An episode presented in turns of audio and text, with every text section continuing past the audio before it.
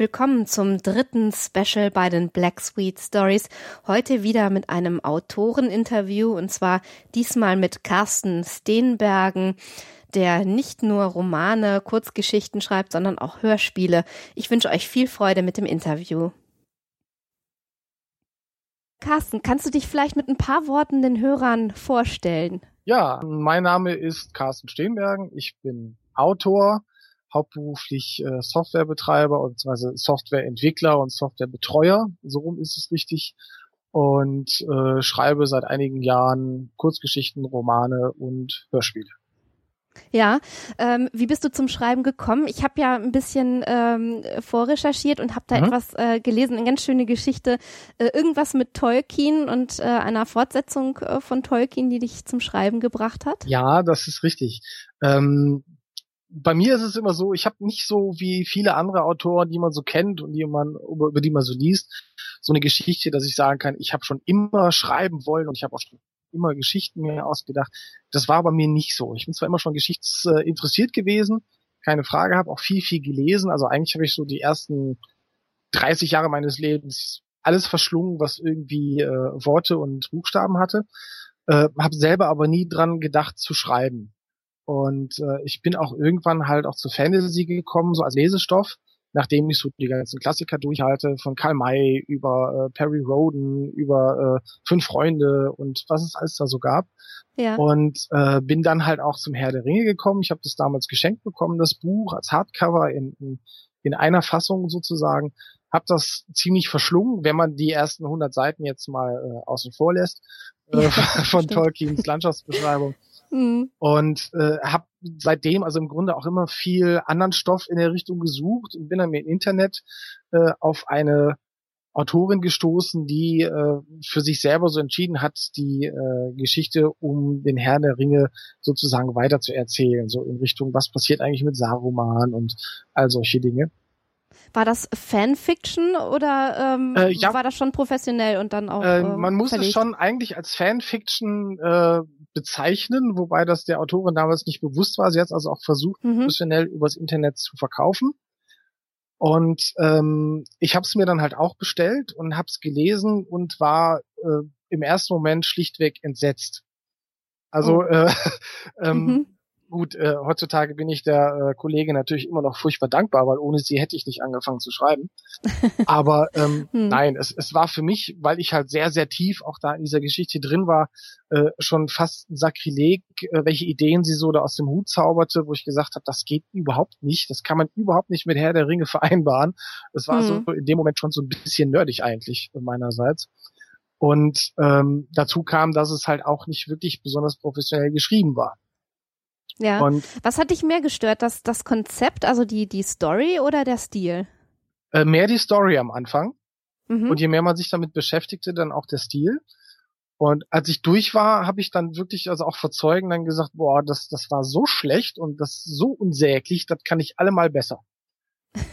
ähm, ja. Gut, ganz klar, ich wusste natürlich in dem Moment auch nicht so ganz, was ich davon mir gebe. Ich habe dann aber halt natürlich mich in der Verpflichtung gesehen anzufangen und habe dann auch heroisch meinen ersten Roman begonnen ohne Konzept, einfach nur mit so einer Grundidee, ohne auch vorher auch nur irgendeine Art von Geschichte geschrieben zu haben. Mhm. Und musste dann selber natürlich auch nach 50 Seiten kapitulieren und sagen, nee, so geht's einfach nicht. Also äh, das kann man niemandem zeigen. Äh, meine Frau sagt heute noch, als du mir das gezeigt hast, äh, die ersten 50 Seiten war es eigentlich nur nass und kalt und hat geregnet. Und zwar 50 Seiten durch. Und da habe ich dann einfach gemerkt, okay, so funktioniert es nicht, aber Blut geleckt hatte ich trotzdem, weil es hat auch irgendwie Spaß gemacht und ähm, habe dann halt einfach ein paar Gänge zurückgeschraubt und gesagt, okay, du fängst erstmal mit Kurzgeschichten an, du informierst dich erstmal, wie das mit dem Beschreiben überhaupt so funktionieren muss. Und äh, habe dann eigentlich einfach angefangen, habe mich dann also auch in Schreibforen ein bisschen getummelt, da auch so Resonanz geholt und Schreibtipps.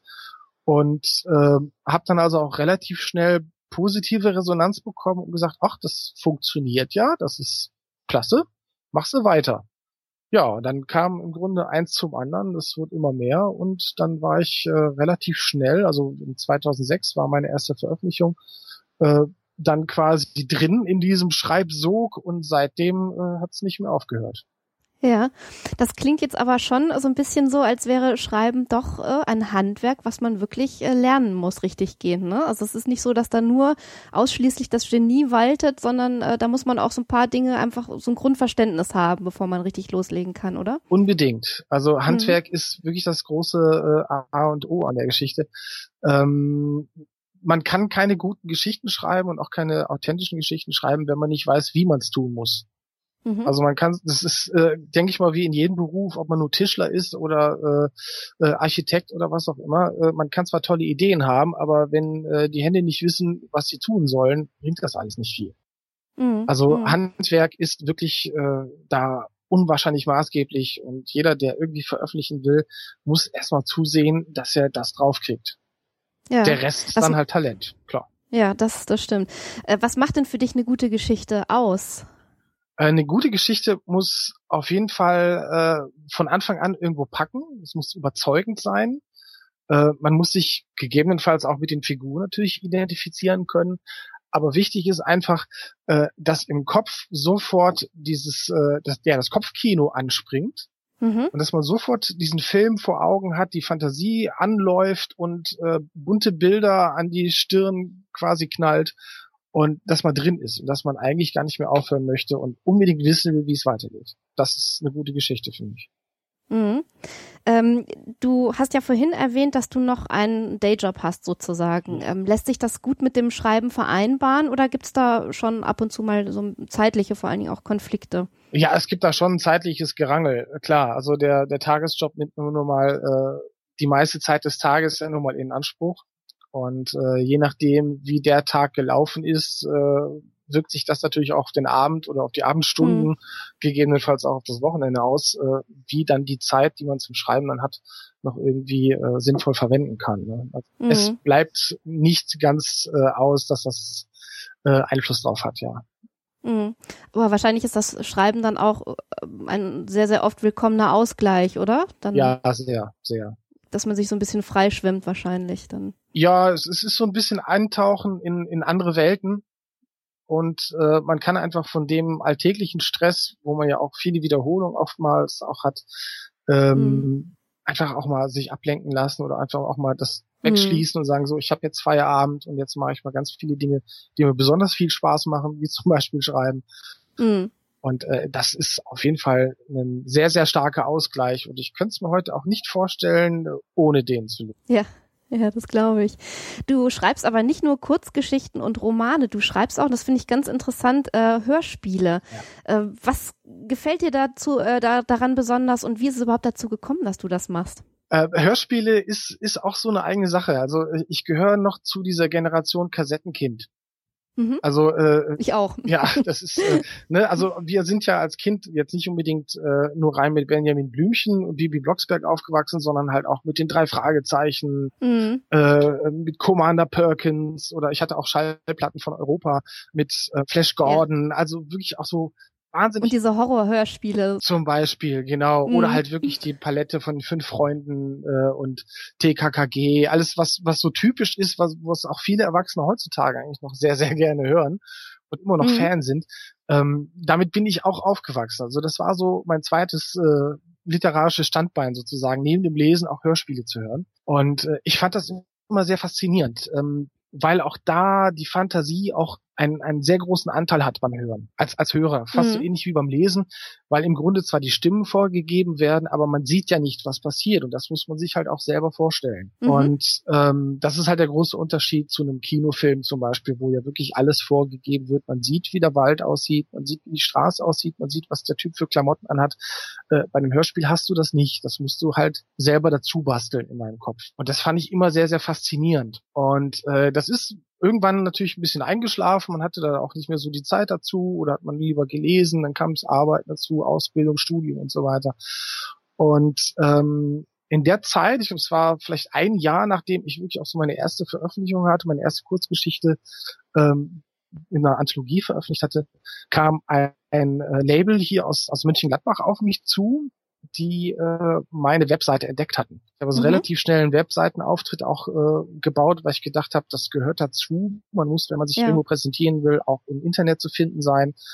Und äh, ich war in München-Gladbach sozusagen der Einzige, der eine auffindbare Fantasy-Autoren-Webseite hatte. Mhm. Und ähm, das Label hier äh, aus der Gegend hatte halt äh, die Idee, ein Hörspiel zu machen oder eine Hörspielreihe zu machen, die so ein bisschen abseits von dem Üblichen ist, also keine Lokalkrimis und keine Kindergeschichten, sondern wirklich mal etwas zu machen, was äh, eher so schaurig ist, so ein bisschen in Anlehnung an, die Al an äh, diese alten Gruselgeschichten oder diese Grusel äh, äh, ähm, mhm. Heftchen, die man am Kiosk immer gekriegt hat. Und die haben mich gefragt, ob ich mir das vorstellen könnte, mit denen zusammenzuarbeiten und äh, ja, spontan für mich war es natürlich großartig, eine, eine Möglichkeit zu haben, äh, ein Hörspiel zu schreiben, was ich ja. bis dato nie gemacht habe. Ich habe aber dann erstmal gesagt, das kann ich schon irgendwie, das kriege ich hin und habe ja. dann erst angefangen, mich damit zu beschäftigen, was das eigentlich bedeutet. Also Drehbuch schreiben, äh, Dramaturgie und so weiter.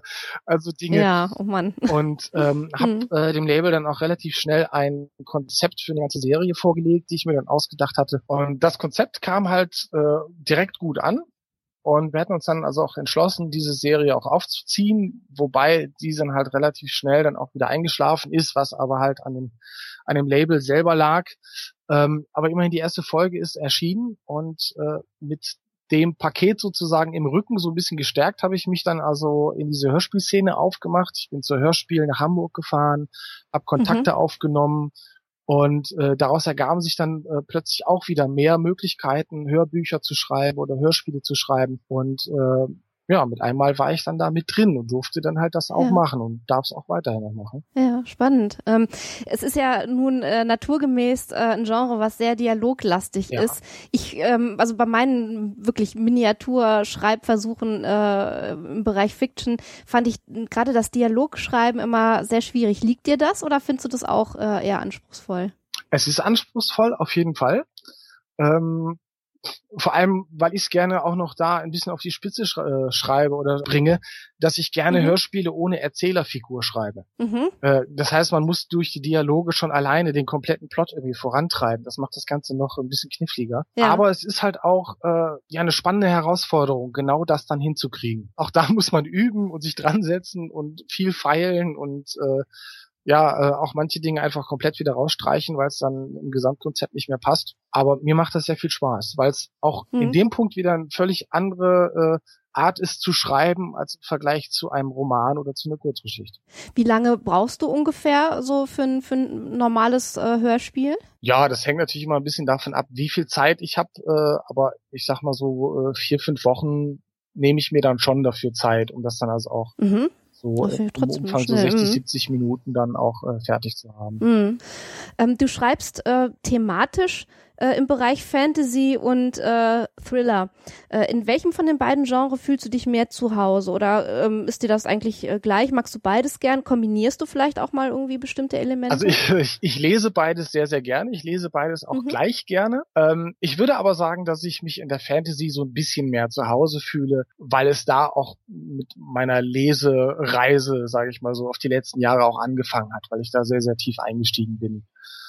Faszinierenderweise schreibe ich aber relativ wenig klassische Fantasy, weil einfach die Gelegenheit so selten dazu da war. Also es gibt ein paar Kurzgeschichten, aber alles andere sind äh, eher Dinge, die äh, teilweise auch genreübergreifend gemixt sind. Ich würde jetzt mhm. weniger sagen, ein, eine Thriller-Fantasy oder ein Fantasy-Thriller, das, das, da war ich jetzt bisher noch nicht dran, was ich aber auch nicht ausschließen will. Ähm, mhm. Grundsätzlich ähm, bewege ich mich gerne in all den Genres, in denen ich mich auch wohlfühle und, und wo ich auch Spaß dran habe, dran zu schreiben. Also äh, Fantasy und Thriller ist so diese große äh, Hausmarke, die oben drüber steht, aber im Grunde schreibe ich genauso gerne auch Skurriles oder äh, Horror oder ähm, mhm. meinetwegen auch gesellschaftliches. Wenn es mir gerade äh, in die Finger kommt und juckt und äh, ich da Lust drauf habe, dann tue ich auch sowas. Aber ja. ähm, im Grunde kann man das schon sagen. Also Fantasy und Thriller äh, sind schon so diese beiden Dinge, die ich sehr, sehr gerne mache. Ja. Ähm, kommen wir mal ähm, auf deinen Roman Teufelsacker zu sprechen, aus dem wir ja einen Auszug hören werden. Ja. ähm, was, äh, also es ist ja ein Thema äh, oder, oder ein Roman, der sehr düster ist. Kannst du vielleicht in ein paar Worten was zum Inhalt sagen? Ja, klar.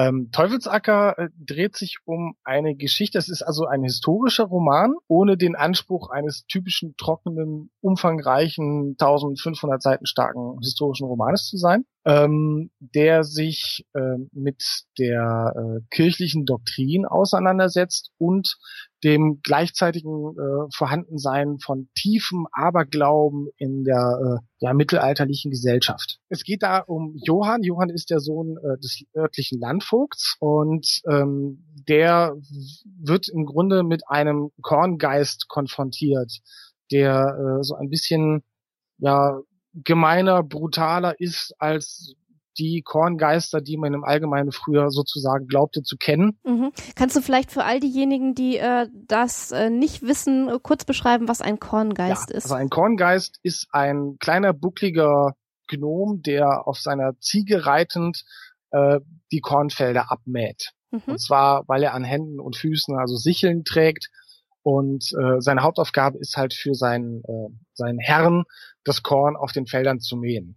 Er beschützt mhm. dieses Kornfeld und Pi sagt also auch gerne mal Leute, die sich zu nah an das Kornfeld heranwagen äh, und ist so eine Art Plagegeist im Grunde. Äh, in Teufelsacker ist er etwas blutrünstiger, äh, sprich er bringt Leute um und auf ziemlich gemeine und fiese Art, ähm, was den Bauer Bruno und seine Tochter Katharina halt in ziemliche Bedrängnis bringt, weil halt auf deren Land und Gut äh, plötzlich ein, ein Teufel sein Unwesen treibt was äh, in Augen der Kirche natürlich nicht besonders glücklich ist und äh, dahingehend äh, wendet sich also auch die ganze Bevölkerung mehr oder weniger gegen diesen Bauern und seine Tochter und ähm, es gibt da also auch ein paar Leute, die das natürlich zu ihrem Vorteil ausnutzen wollen und Heinrich mhm. versucht Katharina, in die er auch so ein bisschen verliebt ist, äh, ihr, ihr zu helfen und diese ganze Sache abzuwenden und alles wieder zum Guten zu bringen. Aber bis dahin ist ja. natürlich dann noch einiges äh, zu bewerkstelligen und zu überstehen. Also es ist also ein, ein mittelalterlicher Schauerroman mit mystischem Einschlag, mit so einem Hauch von äh, der Name der Rose, äh, mit so ein bisschen Kriminalfall, äh, aber halt mit einem dämonischen Hintergrund. Ja, schön. Ähm, genau, jetzt sprichst du gerade schon das Dämonische an. Was fasziniert dich am Unheimlichen, Dämonischen und Bösen besonders? Das ist eine gute Frage. Ich habe da, äh, also ich muss da ein bisschen länger drüber nachdenken, im Grunde schon fast, ähm, weil es viele, viele Aspekte eigentlich in sich trägt. Mhm für mich fasziniert auf jeden Fall. Und deswegen wollte ich auch diesen Roman schreiben, so wie es auch gelaufen ist oder wie er auch geschrieben worden ist, war halt wirklich äh, so dieser äh, Aberglaube, dass die Menschen an Dinge geglaubt haben, die wir heutzutage natürlich total abtun, ähm, die auch mit dem, was man heute so allgemein kennt, in der großen bekannten Riege von Vampire über Werwölfe, äh, weit, weit darüber hinausgeht und viel tiefer verwurzelt ist und äh, wie sich das Ganze im Grunde dann auch mit dieser kirchlichen oder christlichen Vorstellung von Glaube ähm, teilweise in so eine Symbiose einfügt und trotzdem auch wieder entgegensteht. Und ähm, ich glaube auch daran, ja. dass also ein großer Teil dieser Bösartigkeit im Grunde äh, viel natürlich auch vom Menschen ausgeht. Das heißt, es gibt immer irgendjemanden, der sowas initiiert, aus welchen Gründen auch immer. Und äh, faszinierend finde ich daran äh, die Reaktion der Menschen auf solche Vorkommnisse. Mhm. Also wenn quasi ähm, ja das Übernatürliche, das Böse äh, auf einmal in den Alltag des genau. Menschen einbricht, genau. wenn man so will. Mhm.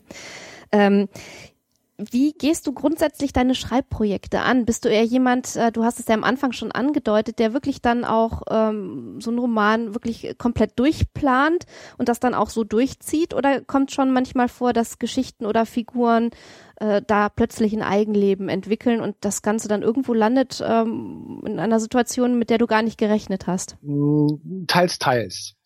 Es ist so, äh, seit ich schreibe oder je mehr ich schreibe, desto mehr äh, rutsche ich in die Ecke, ziemlich viel durchzuplanen. Äh, einfach mhm. um äh, ja tote Enden oder Sackgassen einfach von vornherein zu vermeiden, weil es natürlich auch Zeit kostet. Zeit ist mein großes Problem, die habe ich im Grunde nicht. Ähm, von daher tendiere ich immer mehr dazu, die Geschichten zumindest äh, relativ grob durchzuplanen, dass ich genau weiß, wer wann wo wie hingeht. Mhm. Ähm, bei Teufelsacker gab es einen großen Anteil daran, dass ich wirklich von Szene zu Szene geschrieben habe. Ich wusste natürlich, wie das Ende aussehen soll. Ich wusste auch, wer hinter dieser ganzen Sache steckt. Aber vielfach habe ich äh, Szenen geschrieben und die zu Ende gebracht, um dann erst nachzudenken, wie die nächste Szene aussehen müsste. Mhm. Also es war so ein, so, eine, so ein Mix aus Planung mit intuitivem Entwicklungsschreiben. Ähm, das äh, kommt vielleicht auch so ein bisschen, es klingt komplizierter als es ist, aber äh, es kommt vielleicht auch so ein bisschen äh, aus der Ecke dieses Discovery Writing. Ich habe mit äh, zwei Kollegen, dem Stefan und dem Tom Orgel, ähm, damals, äh, damals 2009 einen, einen Online-Roman geschrieben, wo wir genau diese Dinge bis zum Exzess getrieben haben. Also im Grunde hatte jeder eine Figur.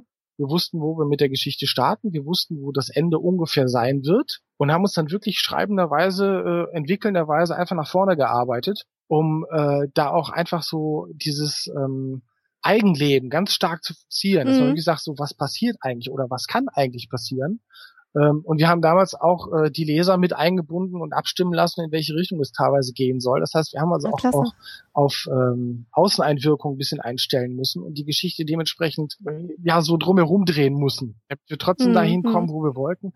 Und ähm, das versuche ich mir immer so ein bisschen zu bewahren, damit es also auch überraschend für mich selber bleibt. Es macht wenig Spaß, wenn man wirklich alles komplett durchplottet und genau weiß, wann wir wo wie was sagt. Ähm, da würde mir einfach diese Überraschung fehlen, wie die Charaktere sich selber entwickeln oder was plötzlich passiert, mhm. wo man denkt, oh mein Gott, da habe ich gar nicht mal nachgedacht, mhm. aber es passt hervorragend. Lass den mal machen.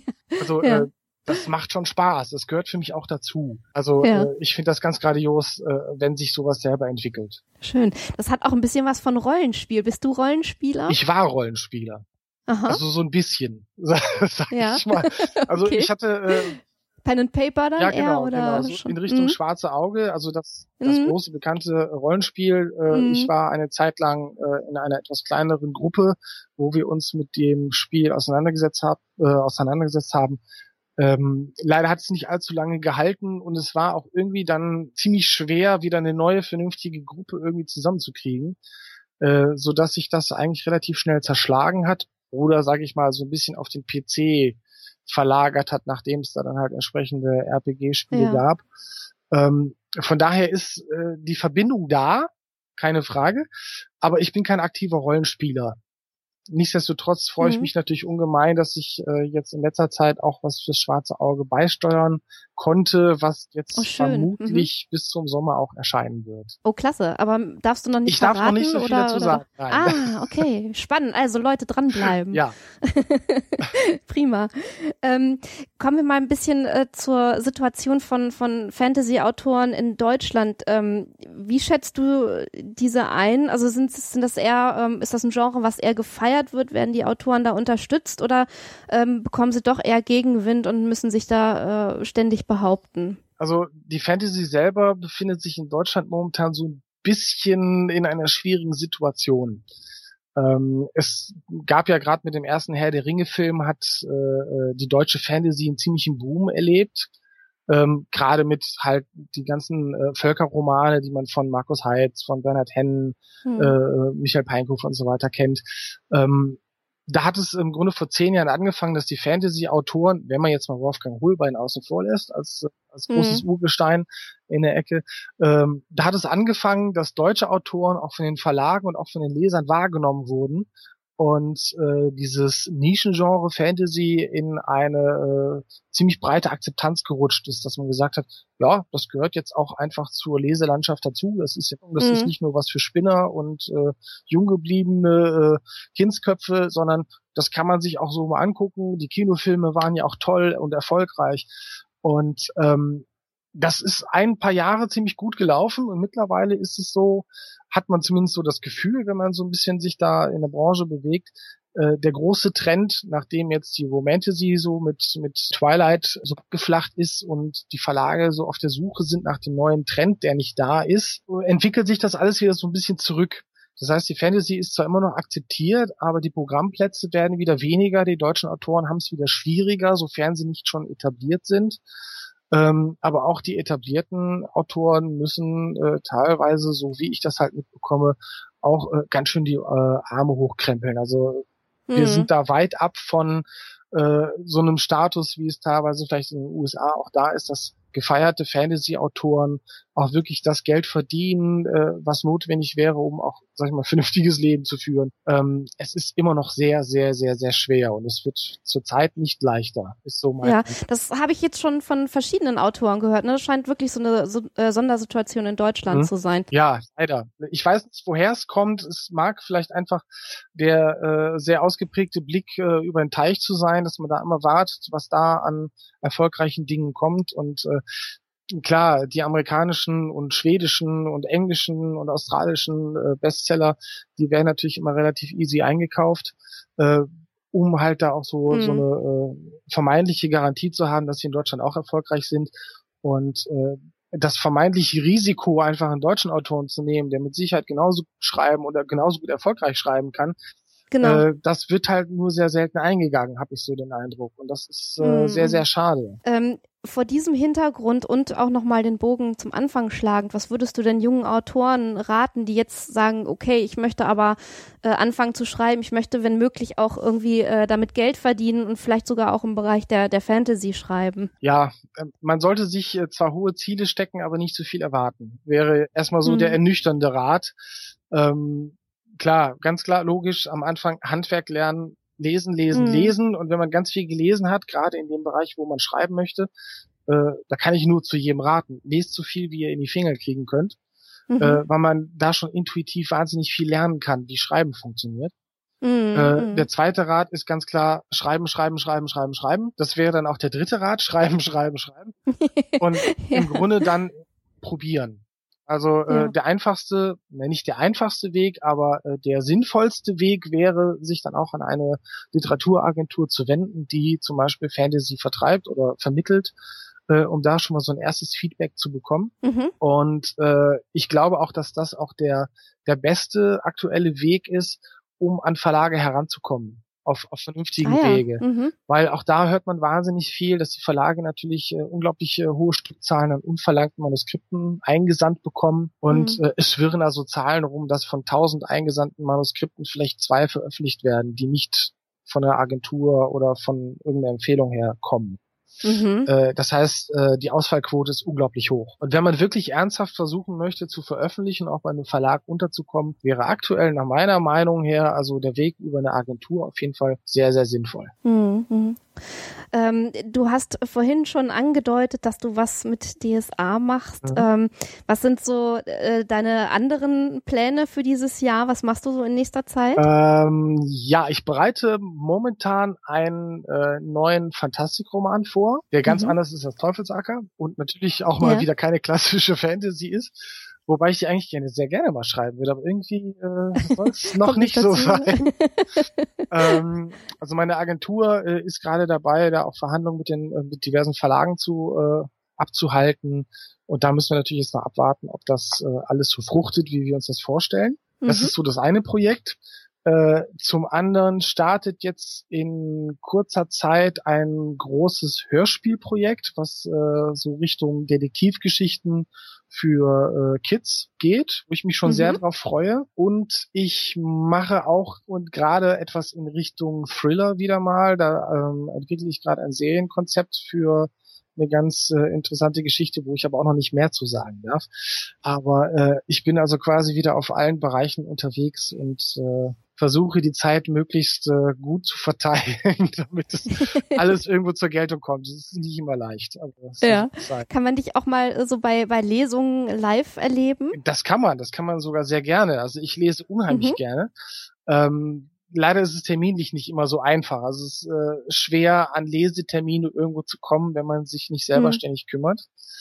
Ähm, aber ich habe zumindest eine Lesung aus Teufelsacker ist jetzt äh, für den 21.04. geplant, Mönchengladbach. Leipzig hätte ich eigentlich auch lesen wollen, Schrägstrich sollen, aber das hat aus organisatorischen Gründen leider nicht mehr so ganz funktioniert. Aktuell bin ich dabei, äh, so eine kleine Lesetour zusammenzustellen, so in der großen Ecke um Nordrhein-Westfalen. Und wenn ich es schon so ein bisschen verraten darf, es wird wahrscheinlich auch noch eine Leseverlosung in Kürze geben. Oh. Da kann man sich sicherlich auch dran beteiligen. Aber auch da die Details, die kommen noch, äh, das ist äh, in Kürze wahrscheinlich. Und informieren kann man sich äh, auf deiner Internetseite. Äh, ich, du kannst sie nennen. Äh, wir werden sie natürlich auch nochmal äh, verlinken im Blog. Ja, das ist ganz profan www.carsten-steenbergen.de. Genau. Und natürlich, wer auch möchte, auf Facebook oder auf Twitter und äh, was es so gibt. Ja, wunderbar. Carsten, vielen herzlichen Dank für dieses interessante Gespräch. Das war sehr aufschlussreich. Sehr ähm, ich wünsche dir alles Gute und viel Erfolg äh, in der nächsten Zeit. Und ähm, ja, ich hoffe, man läuft sich mal wieder äh, irgendwie über den ja, Weg. Ja, Dankeschön und sehr, sehr gerne. alles Gute. Danke, tschüss. tschüss. Das war das dritte Special bei den Black Sweet Stories. Ich hoffe, dass ihr auch beim nächsten Mal wieder mit dabei seid und wünsche euch bis dahin eine wunderbare Zeit. Alles Gute und tschüss.